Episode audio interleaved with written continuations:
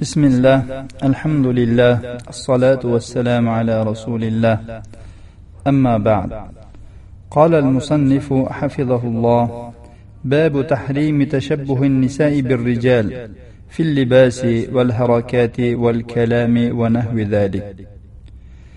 مصنف حفظه الله dedilar libosda harakatlarda so'zlashda va shu kabi ayollarning erkaklarga o'xshashining harom ekanligi haqidagi bob عن ابن عباس رضي الله تعالى عنهما قال لعن رسول الله صلى الله عليه وسلم المتشبهين من الرجال بالنساء والمتشبهات من النساء بالرجال أخرجه البخاري في كتاب اللباس ibn abbos roziyallohu taolo anhudan rivoyat qilinadi dedilar.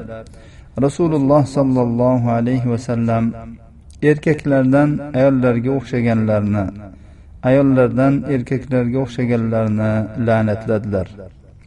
La'nat yaxshilikdan uzoq qilish va yaxshilikdan quvishdir.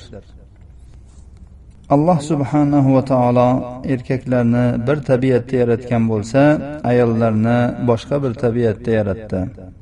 Alloh taoloning mana shu ishda yetuk bir hikmati borki har bir jins mana shu dunyoda o'ziga yuklatilgan vazifani bajarsin va mana shu hikmatni ro'yobga chiqarsin. Shunga ko'ra ayollar erkaklarga o'xshashga harakat qilishi erkaklarning ayollarga o'xshashga harakat qilishi ana shu yetuk hikmatni bekor qilishga intilishdir. Ibn taymiya rahimaulloh aytadilarki nabiy sollallohu alayhi vasallam erkaklardan ayollarga o'xshaganlarni ayollardan erkaklarga o'xshaganlarni la'natladilar. Chunki alloh subhanahu va taolo butun jonzotlarni har bir turini yaratdi va uning salohiyati va kamolotini u bilan boshqasi o'rtasidagi mushtarak ishlarda ham qildi va o'ziga xos bo'lgan ishlar o'rtasida ham qildi. Mushtarak ishlar ikki jinsning birini xususiyatlaridan deb e'tibor qilinmaydi. Shuning uchun ham bu kabi ishlarda qaytariq kelmagan. Qaytariq xos ishlarda kelgan. Ayollarning xususiyatlaridan bo'lgan ishlarda erkaklar ayollarga o'xshashi mumkin emas. Erkaklarning xususiyatlaridan bo'lgan ishlarda ayollar erkaklarga o'xshashlari mumkin emas. Shuningdek ikki jinsdan biri boshqasiga o'zini o'xshatishi bu alloh subhanahu va taolo uni yaratishda taqdir qilib qo'ygan narsaga rozi bo'lmaslikdir. Va hamda u uchun yaratilmagan narsasiga erishishga harakat qilayotgan mana shu nafsdagi mana shu qalbdagi qing'irlikning borligiga ham dalolat qiladi. Bu ish erkaklardan sodir bo'lsin ayollardan sodir bo'lsin har ikki holatda ham zulm bordir. Shuning uchun ham rasululloh sollallohu alayhi vasallam rabboniy hikmatga muxolif bo'lishga harakat qiladigan yoki uni yo'q qilib tashlashga harakat qiladigan mana bu turdagilarni la'natladilar. Imom shovkoniy aytadilarki bu hadis dalolat qiladiki so'zda libosda kiyimda va boshqa ishlarda erkaklar ayollarga o'xshashi ayollar esa erkaklarga o'xshashi haromdir. Imom shavkoniy yana aytadilarki la'natlash bu ishning haromligiga ta'kiddir. Chunki rasululloh sollallohu alayhi vasallam juda ham katta gunohlarni qilgan kishilarnigina la'natlaydilar. Bu xususda la'nat keldimi? Demak boshqa jinsga o'xshashning haromligiga dalildir bu. Va bu gunoh kabiralardan biridir. Kim bo'lishidan qat'iy nazar mana shu ikki jinsdan qay biri? Boshqasiga so'zda bo'lsin harakatlarda bo'lsin kiyim kechaklarda bo'lsin o'zini o'xshatadigan bo'lsa mana shu la'nat ostiga kiraveradi. Chunki rasululloh sollallohu alayhi vasallam muayyan bir o'xshashlikni cheklab qo'ymadilar umumiy qilib aytdilar. Imom shavkoniyning so'zlari nihoyasiga yetdi. Assaylul jarror kitobidan. Shuning uchun ham ba'zi bir ishlar borki bu ishlardan o'xshashlik illati borligi uchungina qaytariladi. Mana rasululloh sollallohu alayhi vasallam ashoblari namozda chapak cholib rasululloh sollallohu alayhi vasallamni ogohlantirmoqchi bo'lganlarida ularni bu ishlaridan qaytardilar. Aytdilarki chapak cholish ayollar uchundir. Aslida chapak cholish bu qabih ish emas. Faqat bu ayollarning qilig'i bo'lganligi uchun ayollarga xos bo'lganligi uchungina bundan qaytardilar. Ahli ilmlar o'xshashlik illati tufayli ba'zi bir ishlardan qaytarardilar. Shofiy aytadilarki erkak kishiga lo'lo taqishni karih ko'raman chunki bu ayollarning taqinchoqlaridandir. Bir qancha ishlar bor. Mana shu ishlarda erkaklar ayollarga ayollar erkaklarga o'xshashligi mumkin emas. Jumladan kiyimda o'xshashlik. Bu kiyimning turida bo'ladimi? Uni kiyilish kayfiyatida bo'ladimi? Yoki kiyimning ko'rinishida bo'ladimi? Farqi yo'q.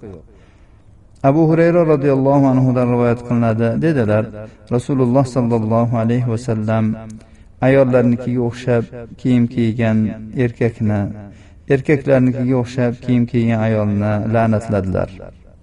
Shavkoniy aytadilarki bu hadis erkaklarni ayollarga ayollarni esa erkaklarga o'xshashning harom ekanligiga dalolat qilmoqda. Chunki la'nat faqat harom ish qilinsagina bo'ladi. Jumhur ulamolar ham shunday deganlar. Erkaklar ayollarning kiyimlarini kiymaydilar. Bu navi jihatidan bo'ladimi? Masalan ipakni kiymaydilar. Bu rangi jihatidan bo'ladimi? Masxarga bo'yalgan kiyimni kiymaydilar. Bu xususda yuqorida hadis sharhlab o'tildi. Shuningdek ayollar ham yuzini ochadigan boshini ochib turadigan va ko'kraklarini ochib turadigan yoki satr qilishga buyurilgan joylarni ochib turadigan kiyimlarni ham kiymaydi. Shuningdek ayol kishi erkaklarga xos bo'lgan kiyimlarni ham kiymaydi. Garchi bu uning butun badanini to'sib tursa ham. Ibn taymiya aytganlarki erkaklarning kiyimidan bo'lgan salla mahsi chakmon kabi kiyimlar va ayol kishining badanini vasflab turadigan kiyimlar yoki ayol kishini badanining rangini ko'rsatib turadigan yupqa kiyimlar. Bularni hammasini kiyish ayol kishiga mumkin emasdir. Uning valisi otasi eri bu ayolni bu ishlardan man qilish kerak bo'ladi. Vallohu alam. Imom zahabiy aytadilarki agar ayol kishi erkaklarning kiyimlarini kiysa masalan oyoq kiyimlarini yermoshli kiyimlarini va tor yengli kiyimlarni kiyadigan bo'lsa u kiyimda erkaklarga o'xshagan bo'ladi. Shu bilan unga va uning eriga agar u bu ayolni mana shu ishni qilishga imkoniyat bergan bo'lsa va uning bu ishiga rozi bo'lgan bo'lsa va uni bu ishdan qaytarmagan bo'lsa unga ham eriga ham alloh va rasulining la'nati yetadi. Chunki er ayolni alloh taoloning toatiga buyurishga va allohga ma'siyat qilishdan qaytarishga buyurilganda alloh taolo aytganki qu anfusakum va ahlikum naron waquduha an-nas wal hijara. O'zlaringizni va ahl oilalaringizni yonilg'isi odamlar va tosh bo'lgan o'tdan saqlangiz degan alloh taolo. Ya'ni ularga odob beringlar ta'lim beringlar alloh taoloni toatiga buyuringlar va ularni alloh taologa osiy bo'lishdan qaytaringlar degan shuningdek bu narsa o'z haqlaringizda ham vojibdir shuningdek nabiy sollallohu alayhi vasallam aytganlarki كلكم راع وكلكم مسؤول عن رعيته الرجل راع في أهله ومسؤول عنهم يوم القيامة sizlarning har biringiz boshliqsiz va har biringiz o'z raiyatidan mas'uldir Er kishi ahli baytida boshliqdir va ulardan qiyomat kunida mas'uldir deganlar. Ibn hajar imom tabariydan naql qiladilar u zot dedilar. Erkaklar uchun ayollarga kiyimda va ayollarga xos bo'lgan ziynatlarda o'xshashlik mumkin emas. Shuningdek so'zlashda ham yurishda ham o'xshashlik mumkin emas. Ammo kiyimning hay'atida har bir yurtning odati turli tuman bo'lishi mumkin. Kiyimlarning shaklida ko'rinishida. Goh qavmlarda ayollarning kiyimlari erkaklarning kiyimlaridan hech farq qilmasligi mumkin. Lekin ayollar erkaklardan hijob va satr bilan ajralib turadilar. So'zda va yurishda o'xshashlikni mazammat qilinishi bu qasddan qilgan odamga xosdir. Ammo birovning asli xilqati shunday bo'ladigan bo'lsa u iloji boricha bu ishni bu holatni tark qilishga buyuriladi va o'zini shu holatga ya'ni uning holatining aksiga o'zini o'rgatishlikka harakat qilishga buyuriladi. Agar u bu ishni qilmasa va man shunday yaratilganman deb o'zining ashi xunasa holatida yuraveradigan bo'lsa unda bu odam mazammat qilinadi. Xususan agar undan shu qilayotgan ishiga rozilikka dalolat qiladigan bir ish sodir bo'ladigan bo'lsa bu kiyinishda ayollarni erkaklarga erkaklarga o'xshash haqidagi gap edi shu jumladan yurishda o'zini o'xshatish ham demak yurish turishda ham o'xshashlik mumkin emas. Huzayllik bir kishidan rivoyat qilinadi aytadi men abdulloh ibn amr ibn al osni ko'rdim u kishining uylari hilda edi ya'ni hanamdan tashqarida edi. Masjidi esa hanamda edi. Aytadiki men u kishining oldida edim. Abdulloh abu jahlning qizi ummu saidni ko'rib qoldi. U ayol kamon taqib olgandi va erkaklarga o'xshab yurib ketayotgandi. Shunda abdulloh aytdiki bu kim? Men bu abu jahlning qizi ummu said dedim. Abdulloh dedi men rasululloh sollallohu alayhi vasallamdan shunday deyayotganlarini eshitdim. Erkaklardan ayollarga o'xshagan ayollardan erkaklarga o'xshagan kishi bizdan emasdir. Demak bu ayol erkaklarga o'xshab harbiylarcha kiyinib olgan ekan. Bugungi kunda erkaklar kabi harbiy kiyingan va qurol ko'targan ayollarning qilayotgan ishlari ham ummu saidning holatiga o'xshaydi. Shuning uchun bu haqda bir oz bosh qotirishlari lozim bo'ladi. Ko'zlariga chiroyli ko'ringan ish mana shu bo'laveradi deb qilaverishlik to'g'ri kelmaydi. Bir ishni qilishdan oldin ahli ilmlardan so'rash kerak bo'ladi. Ovozda o'xshash goh ayollar ovozini xuddi erkaklarga o'xshatib yo'g'on qilib oladi. Bu kabi ayollarni erkak shoda ayollar deyiladi. Shuningdek erkaklar ichida ham ovozini ayollarnikiga o'xshab mayllashtirib oladiganlar bor. Bularni xunasalar deyiladi yoki xotinchalishlar deyiladi. Ulardan bu ishning sodir bo'lishi ana shu erkak va ana shu ayolning tabiatining buzilganligiga dalolat qiladi.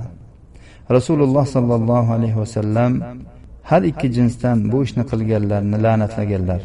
Ibn abbos roziyallohu anhudan rivoyat qilinadi dedilar nabiy sollallohu alayhi vasallam erkaklardan muhannaslarni va ayollardan erkak shodalarni la'natladilar va aytdilarki ularni uylaringizdan chiqarib yuboringlar. Ya'ni rasululloh sollallohu alayhi vasallam o'zini shu xunasalikka soladiganlarni badarg'a qilishga buyurganlar. Fe'llarda o'xshashlik har xil munosabatlarda qo'shiq kuylab duf chalish yoki do'mbira chalish kabi. Bu ishlar ham ayollarning ishlaridir. Erkaklarga bu ishlarni qilish mumkin emas harom. Chunki hadislar erkaklarning ayollarga o'xshashligini man qilyapti. Bu xususdagi hadis yigirma to'rtinchi hadisda o'tgan buni sharhlangan.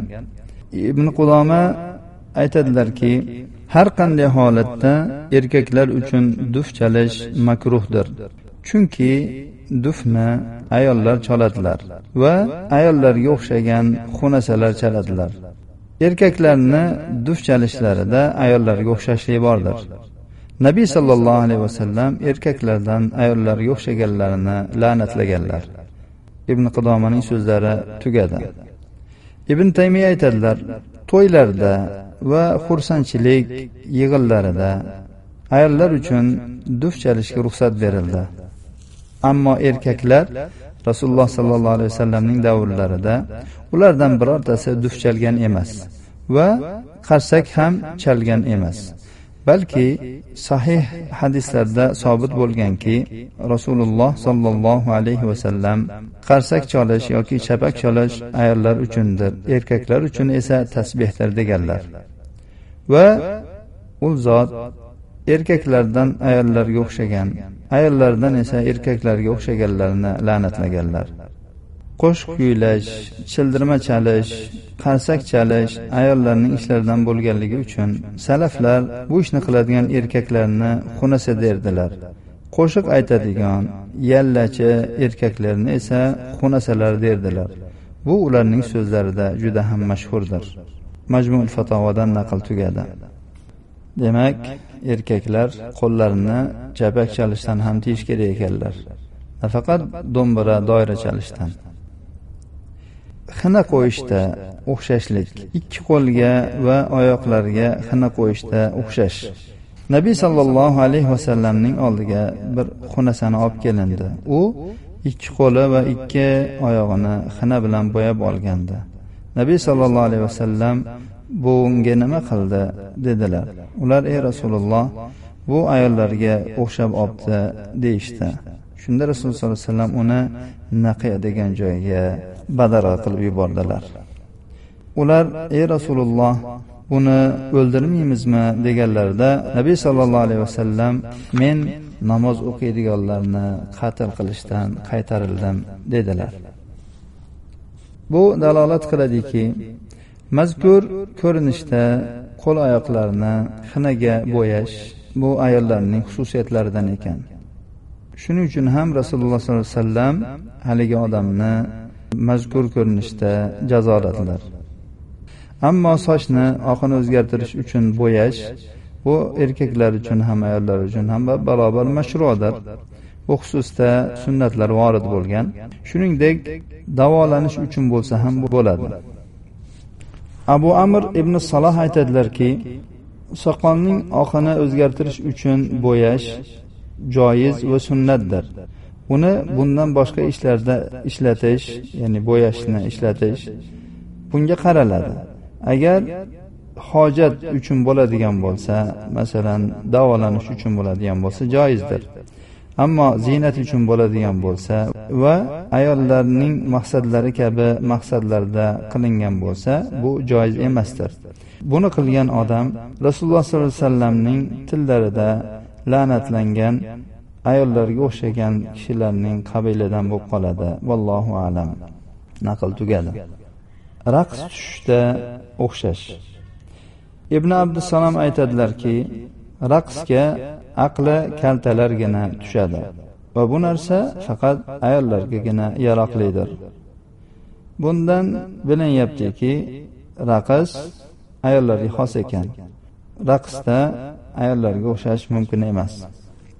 Muborak furiy erkaklarning mazmum o'xshashlari haqida deydilar. Kiyimda bo'yashda ovozda shaklda so'zlashda va boshqa harakat va sakanatlarda ayollarga o'xshaydigan kishilar. Ayollarning mazmum o'xshashlarida aytadilarki kiyimda bo'ladimi hay'atda bo'ladimi yurishda bo'ladimi ovozni ko'tarishda bo'ladimi va shu kabilarda bo'ladimi. Farq yo'q faqat rayda va ilmda bo'lsa erkaklarga o'xshash yaxshidir. Oysha roziyallohu anhu haqida rivoyat qilingan oysha onamiz rayda erkaklarga o'xshagandilar. Ba'zi bir kiyimlar borki zamon va makonlarga qarab o'zgarishi mumkin. U doimam bir xilda davom etmaydi. Bu xususdagi hukm o'xshashlikka qarab bo'laveradi. Agar shu zamon va makonlar o'zgargani bois ayollarning kiyimi o'zgarsa shu darajada o'zgarsaki ayollarning kiyimlarini erkaklar kiyadigan bo'lib qolsa bu holatda ayollarga bu kiyimlarni kiyish mumkin bo'lmay qoladi. Shunga o'xshagan holat oysha onamizga aytildiki bir ayol kavush kiyadi. Oysha onamiz aytdilarki rasululloh sollallohu alayhi vasallam ayollardan erkak shodalarni la'natladilar. Oysha onamiz ana shu ayolni kavush kiyishini mumkin emas deb e'tibor qildilar. Ammo bugungi kunda kavushlar ya'ni kavush deganimizda oyoq kiyimlar ya'ni tapochkalar erkak va ayollar o'rtasida mushtarak bo'lib qoldi. Hamma kiyadi yengil oyoq kiyimlarni. Erkaklarniki va ayollarniki rangda shaklda va kayfiyatlardagina farq qiladigan bo'lib qoldi. Manoviy ibn jarirdan naql qiladilar. U zot dedilar erkaklar uchun yuzga taqiladigan narsalar xalxollar va zanjirlar va shu kabi taqinchoqlarni taqish haromdir va so'zlashda xunasalarga o'xshab so'zlashlik ham haromdir. Va yana aytdilarki erkaklarga yupqa kavushni kiyib ko'chalarda bozorlarda yurishi haromdir. Endi bu yerda yupqa muayyan bir kavushni aytyaptilar. Demak u kishining zamonlarida mana shu kabi kavushlarni kiyish ayollarga xos edi. Ammo bugungi kunda urf odat o'zgarib ayollarga xosligi qolmadi. Bu so'zni manoviy aytyaptilar. Ibn jarirni so'zlarini naql qilib bo'lganlaridan so'ng o'zlarini zamonida manoviy aytyaptilarki endi manoviyning zamonlariga kelib u kavushlarning ayollarga xosligi qolmabdi. Lekin imom manoviy ibn jarirning o'sha yuzga taqiladigan niqobga o'xshagan narsalar qinolar e, maskalar ya'ni va qalxol va zanjirlar va shu kabi ishlarda ibn jarirni so'zlariga iqror bo'ldilar va bu ishlar ayollarga xos ekanligini aytdilar. Bu narsalar bu hozirgi aytilgan zanjir va hokazolar urf o'zgarishi bilan o'zgarmaydi dedilar.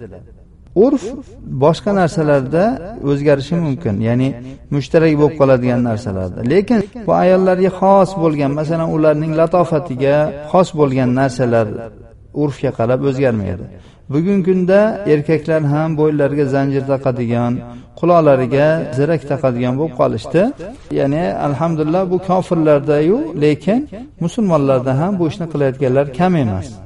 O'zlaricha o'ylashadiki urf odat shu bo'lib qoldi deyishyapti lekin islom bundan qaytaradi. Bu o'sha erkakning xunasaligiga xotinchalishligiga dalolat qiladi. Ibn taymiyaning mana shu o'rinda juda ham bir nafis so'zlari borki u zotdan ayollar uchun kufiya kiyish haqida so'raldi. Buning hukmi nima?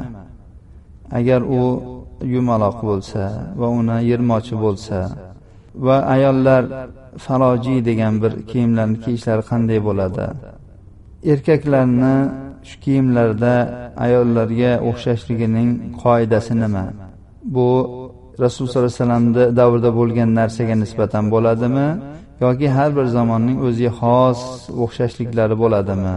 deb savol berildi. Va u zot bunga javob beradilar.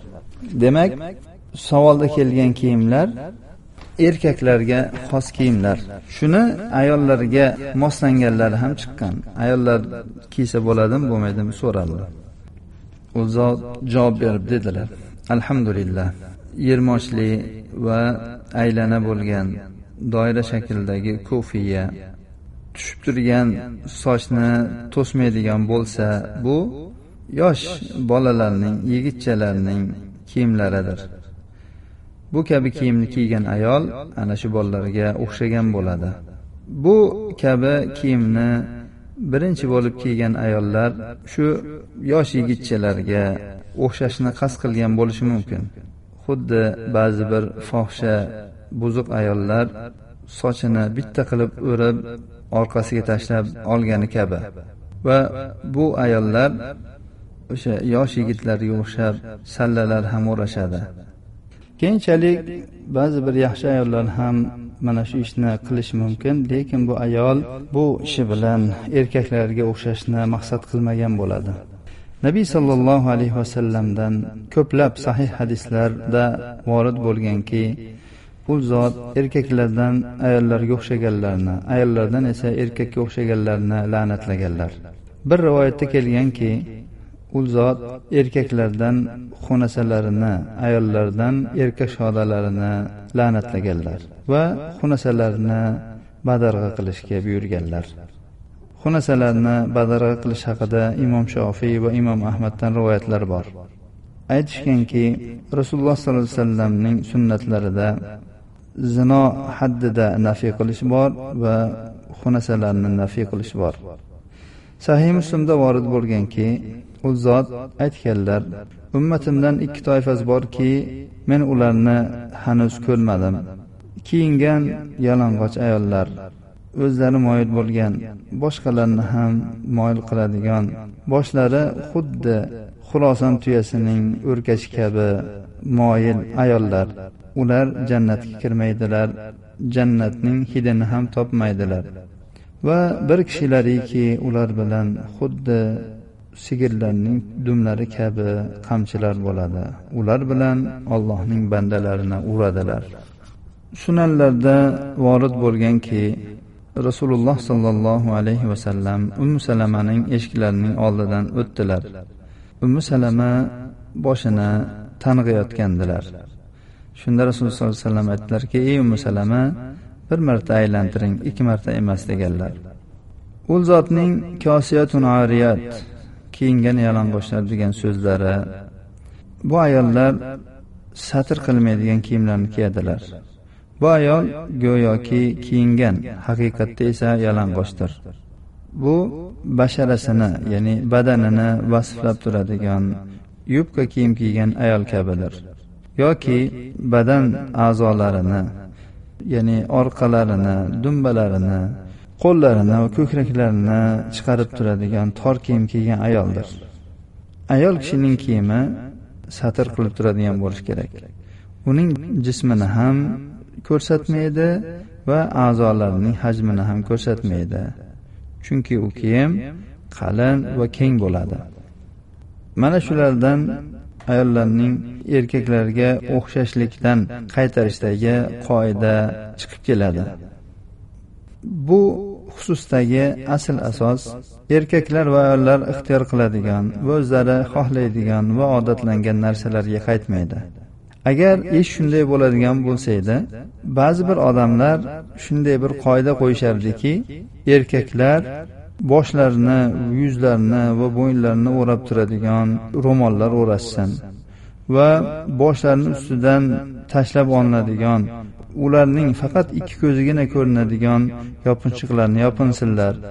Ayollar esa sallalar o'rasinlar va kalta choponlar kiysinlar degan bo'lishardi va hokazo shu ishlar hammasi ya'ni joiz bo'lib qolgan bo'lardi bu esa dalillarga va ijmoga xilofdir alloh subhanahu va taolo ayollarga dediki وليضربن بخمرهن على جيوبهن ولا يبدين زينتهن إلا لبعولتهن nur o'ttiz birinchi oyat alloh taolo ayollarni ro'mollarini ko'kraklariga tashlasinlar dedi ya'ni boshlaridagi ro'mollar bilan yuz va ko'kraklarini o'rasinlar dedi va ziynatlarini faqat erlariga va hokazolarigagina ko'rsatsinlar dedi va aytdiki قل لأزواجك وبناتك ونساء المؤمنين يدنين عليهن من جلابيبهن ذلك أدنى أن يعرفن فلا يؤذين rasululloh sollallohu alayhi vasallamga alloh taolo buyruq qilib dedi.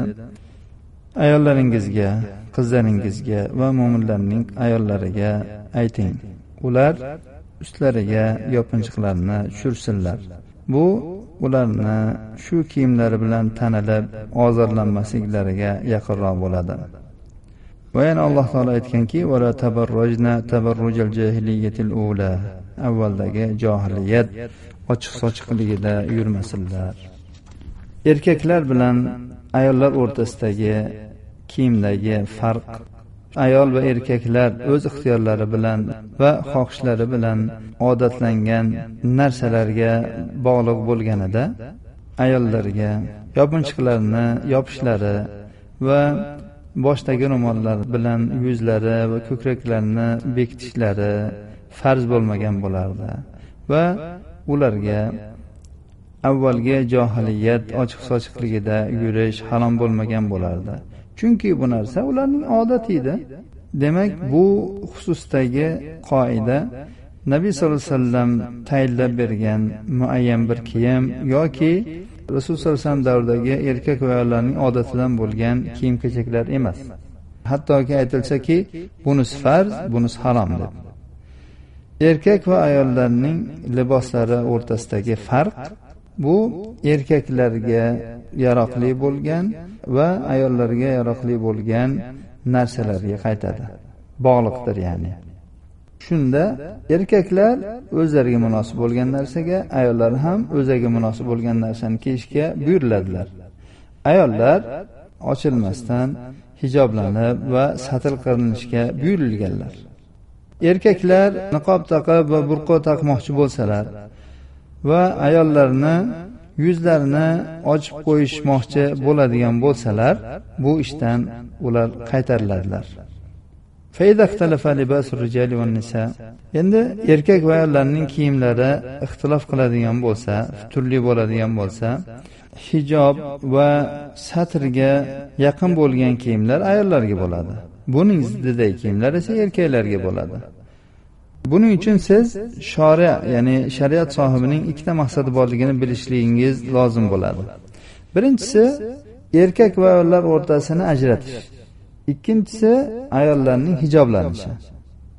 Agar uning maqsadi faqat ajralish bo'lganda edi bu har qanday ko'rinish bilan bo'laverardi. Shuningdek maqsad erkak va ayollar o'rtasida hech qanday farq bo'lmasdan ayollarni hijoblab qo'yishning o'zigina ham emas. Balki farq ham lozim farq ham maqsad qilingan. Hattoki masalan faraz qilinadigan bo'lsa erkak va ayollar satr qilinadigan narsada mushtarak bo'lsalar shu darajadaki ikki jinsning kiyimlari bir biriga o'xshaydigan bo'lsa ularni bu narsadan qaytariladi. Ya'ni farqli qilinadi. Alloh taolo bu maqsadni ham bayon qilib aytganki ey payg'ambar ayollaringizga qizlaringizga va mo'minlarning ayollariga ayting ular yopinchiqlarni qo'yib tushirsinlar. Bu ularni tanilishlariga yaqinroqdir va ozorlanmaydilar. Demak alloh taolo ularni shu farqli libos bilan tanilishlarini maqsad qildi. Maqsad qilib keyin bu ishga buyurdi. Demak farqli ham bo'lishi kerak. Faqat ayollarni kiyimi satrli emas farqli ham bo'lishi kerak. Shuning uchun ham bu qaytariqdagi siyg'a tashabbuh lafzi bilan keldi. Alloh taolo erkaklardan ayollarga o'xshagan ayollardan erkaklarga o'xshaganlarni la'natladi deb. Ya'ni o'xshashlik ya'ni farqli bo'lishi kerak bitta yana boshqa bir hadisda alloh taolo erkaklardan xunasalarni ayollardan erkak shodalarni la'natladi dedilar. Bu hadislarda hukmni o'xshashlik ismiga bog'lab qo'ydi va har bir toifa boshqasining sifati bilan sifatlanishligiga bog'lab qo'ydi. Biz bu xususdagi qoidani iqtizo mustaqim limuxolafati ashabil jahim nomli kitobimizda keng bayon qilganmiz va ana shu yerda zohiriy ishlarda o'xshashlik axloqlarda ham amallarda ham o'xshashlikni va mutanosiblikni keltirishini bayon qilganmiz shuning uchun ham biz kofirlarga o'xshashdan ajamlarga o'xshashdan arablarga badaviylarga o'xshashdan qaytarilganmiz va erkaklar va ayollar bir birlariga o'xshashdan ham qaytarilganlar. Marfu hadisda vorid bo'lganidek kim bir qavmga o'xshasa u ulardandir. Bizdan boshqalarga o'xshaganlar bizdan emas deyilgan. Ayollarga o'xshagan erkak shu o'xshagani miqdorida ayollarning axloqlaridan kasb qiladi.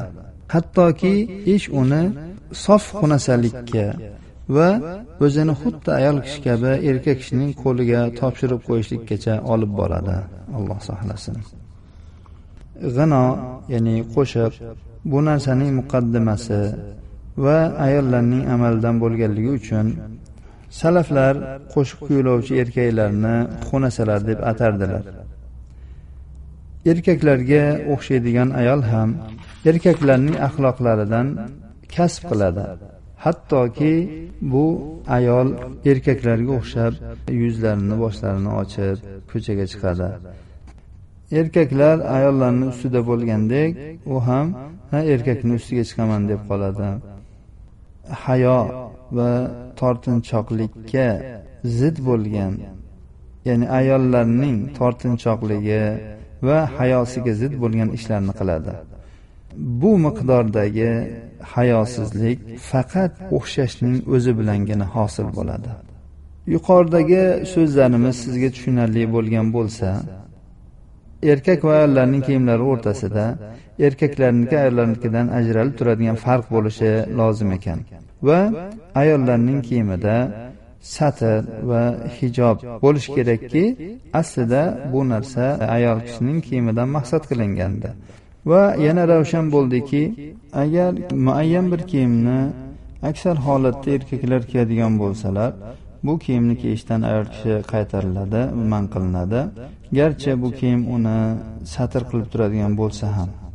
Va ayni kiyimni boshqa yurtlarda ayollar kiyardi. Bu o'rinda ayol kishini shu odatlar o'zgarganligi tufayli qaytariladi. Falon yurtda ayol kishilar kiyardi buni deb turib kiysa bo'laveradi emas. Bu yurtda erkaklar kiyyaptimi demak ayollar bu yurtda kiyishi mumkin emas. Narigi yurtda ayollar kiyadigan bo'lsa aksar holatda ayollar kiyaveradi erkaklar u narsadan qaytariladi. Ammo farq faqat satrga bog'liq bo'ladigan bo'lsa ayollarni masturroq kiyimga buyuriladi. Agar taqdir qilinsaki busiz ham farq hosil bo'ladigan bo'lsa ayol kishini satrliroqga buyurilaveradi. Agar bir kiyimda ozroq satr qilish va o'xshashlik jamlanadigan bo'lsa bu narsadan ikki vajh tufayli man qilinadi. Ya'ni satri ozligi uchun va o'xshashlik borligi uchun. Vallohu alam. Majmul fatovodan naql tugadi. Bugungi o'qib o'rgangan hadisimiz dalolat qilgan foydalar va ahkomlar erkaklarning ayollarga ayollarning erkaklarga yaratilishda va shariatda yoki urfda bir biriga xos bo'lgan narsalarda boshqalarga o'xshashlikning haromligi. Ikkinchisi ayollarni erkaklarga erkaklarga yaratilish jihatidan shariat va urf jihatidan xos bo'lgan narsalarda o'xshashligining haromligi. Erkaklarning ham ayollarga ushbu ishlarda o'xshashligining haromligi. Uchinchisi bu ishni qilgan kishilarni shaxslarini tayin qilmasdan umumiy suratda la'natlashning joizligi. To'rtinchisi alloh taolo yaratib qo'ygan xilqatidan chiqib ketishga harakat qilayotgan kishini mazammat qilish. Beshinchisi odamlarning gohilarining tabiati buzilib o'zining muqobilidagi jinsga o'xshashga harakat qilib qoladi. Alloh subhanahu va taolo bu kabi holatlardan barcha muslimalarni va musulmonlarni asrasin. Alloh subhanahu va taolodan ushbu o'qib o'rgangan darslarimizni foydali qilishini va uning foydasini davomli qilishini so'rab qolamiz. Ushbu kitobni jamlagan va uni sharhlagan ustozimizni alloh subhanahu va taolo gunohlarini mag'firat qilib va bu qilgan ishlarini oxiratlari uchun zaxira qilishni so'raymiz. Hada va sallallohu ala nabiyina muhammad va ala alihi va sahbihi vasallam